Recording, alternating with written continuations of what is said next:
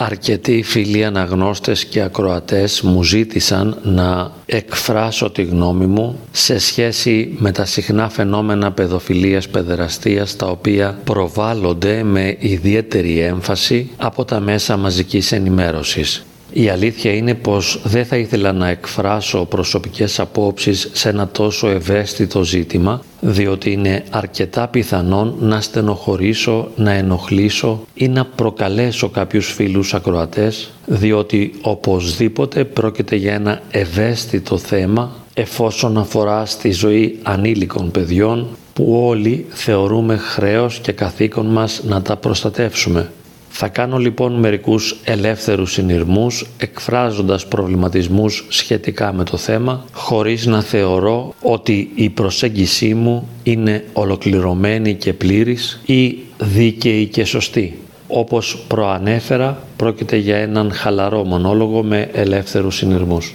Θεωρώ ότι είναι σημαντικό να λάβουμε υπόψη μας ότι δεν υπάρχει μια συγκεκριμένη προσωπικότητα του παιδόφιλου και είναι πολύ δύσκολο να διακρίνουμε συγκεκριμένες συμπεριφορές οι οποίες θα μας βάλουν σε υποψία ότι ένα συγκεκριμένο άτομο πάσχει από αυτή τη διαταραχή ή όπως κάποιος άλλος θα έλεγε έχει την τάση αυτής της σεξουαλικής διαστροφής. Σύμφωνα με την προσωπική μου άποψη, είναι αναγκαίο να λάβουμε υπόψη μας δύο παραμέτρους. Η πρώτη παράμετρος είναι ο τρόπος της ερωτικής σεξουαλικής προσέγγισης ενός ενήλικα προς ένα παιδί. Διότι αν κάποιος αναγκάσει με τη βία ένα παιδί να υποστεί μια σεξουαλική επαφή και το απειλήσει, το εκβιάσει, το εξαναγκάσει, το πονέσει και το πληγώσει, είναι διαφορετικό από το να το προσεγγίσει ερωτικά και σεξουαλικά με έναν ευγενικό ερωτικό τρόπο προσπαθώντας να αποσπάσει τη συνένεση του ανήλικου.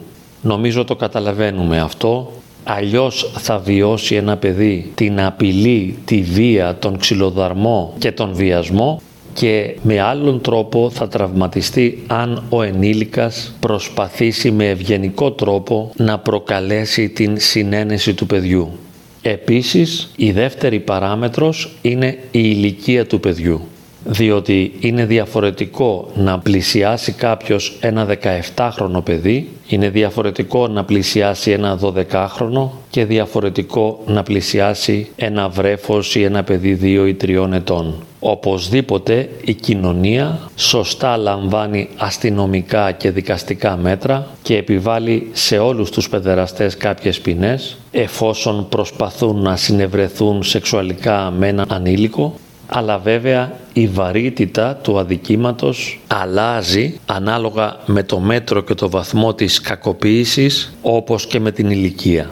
Βεβαίως τα φαινόμενα αυτά πάντοτε συνέβαιναν, συμβαίνουν και θα συμβαίνουν εφόσον οι περισσότεροι από εμάς δεν είμαστε υγιείς, ισορροπημένες και συγκροτημένες προσωπικότητες αλλά και πολλές φορές δυσκολευόμαστε να ελέγξουμε τις παρορμήσεις μας.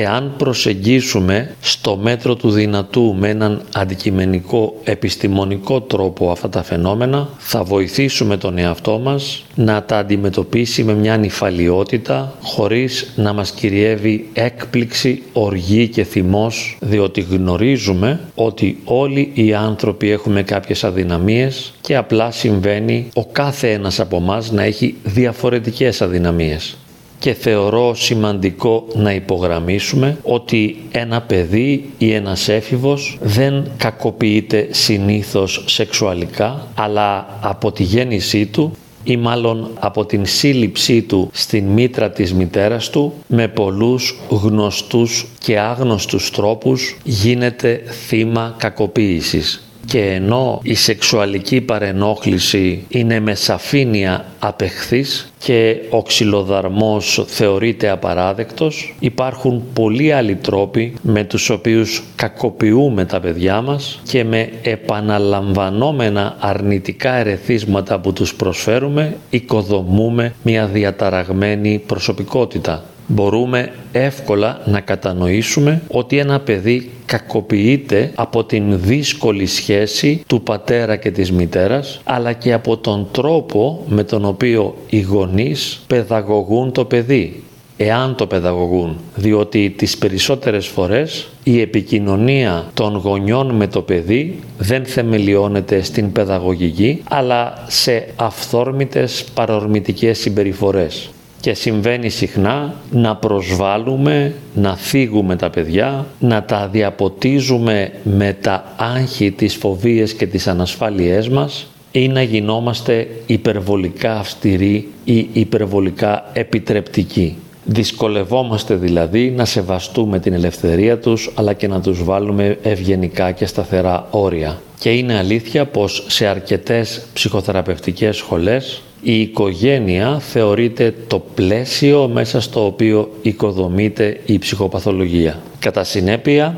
δεν είναι ένας άλλος, ένας ξένος ο οποίος κακοποιεί το παιδί ή το βιάζει σεξουαλικά αλλά το όλο κλίμα της οικογένειας, η ατμόσφαιρα επικοινωνίας η οποία επικρατεί προσβάλλει και κακοποιεί το παιδί και όπως είπαμε οικοδομεί μέσα του ψυχοπαθολογικά χαρακτηριστικά. Συνειρμικά αναφέρω ότι αυτή την περίοδο στον πόλεμο Ρωσίας-Ουκρανίας χιλιάδες παιδιά έχουν χάσει έναν ή και τους δύο γονείς ή έχουν βιώσει φόβο, τρόμο και ανασφάλεια όχι μόνο από τους βομβαρδισμούς με τους πυράβλους αλλά και από την ατμόσφαιρα του φόβου και του τρόμου που βιώνουν οι γονείς τους ή τα άτομα με τα οποία συναναστρέφονται και ειλικρινά για αυτό το τελευταίο δεν έχω ακούσει να γίνεται λόγος. Με ποιο τρόπο δηλαδή η πολεμική εισβολή στην Ουκρανία προκαλεί βάναυση κακοποίηση σε χιλιάδες παιδιά.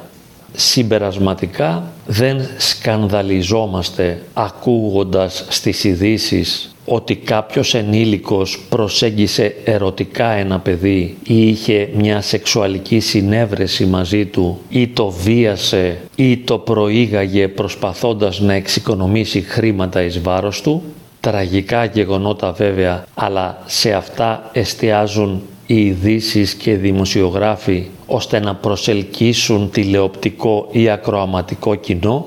αλλά εστιάζουμε σε όλες τις μορφές κακοποίησης των παιδιών και όχι μόνο από τους ενήλικες προς τα παιδιά αλλά και των παιδιών μεταξύ τους όπως είναι το bullying. Και λαμβάνουμε υπόψη μας ότι όλοι οι άνθρωποι στην ερωτική τους ζωή γίνονται παιδιά Γι' αυτό και στις ερωτικές σχέσεις συνηθίζεται να αποκαλεί ο ένας τον άλλον μωρό μου και εκεί υπάρχει πολύς πόνος, πολλή οδύνη, πολλή απάτη, πολλή βία, και συχνά εξουθένωση του ενός προς τον άλλον. Διότι ενώ είναι απαράδεκτο ένας ενήλικας να πλησιάσει ένα παιδί, προσωπικά θεωρώ εξίσου απαράδεκτο ένας ενήλικας να πλησιάσει έναν άλλο ενήλικα και να τον τραυματίσει, να τον πληγώσει, να τον εξουθενώσει με ενοχλητικές απαράδεκτες συμπεριφορές και μπορούμε να αναφέρουμε για παράδειγμα ότι σε πάρα πολλές ερωτικές προσεγγίσεις των ανδρών προς τις γυναίκες αλλά και το αντίστροφο πολύ συχνά προσπαθεί ο ένας να εξαπατήσει τον άλλον όχι μόνο επειδή ωρεοποιεί τις συμπεριφορές του και την εικόνα του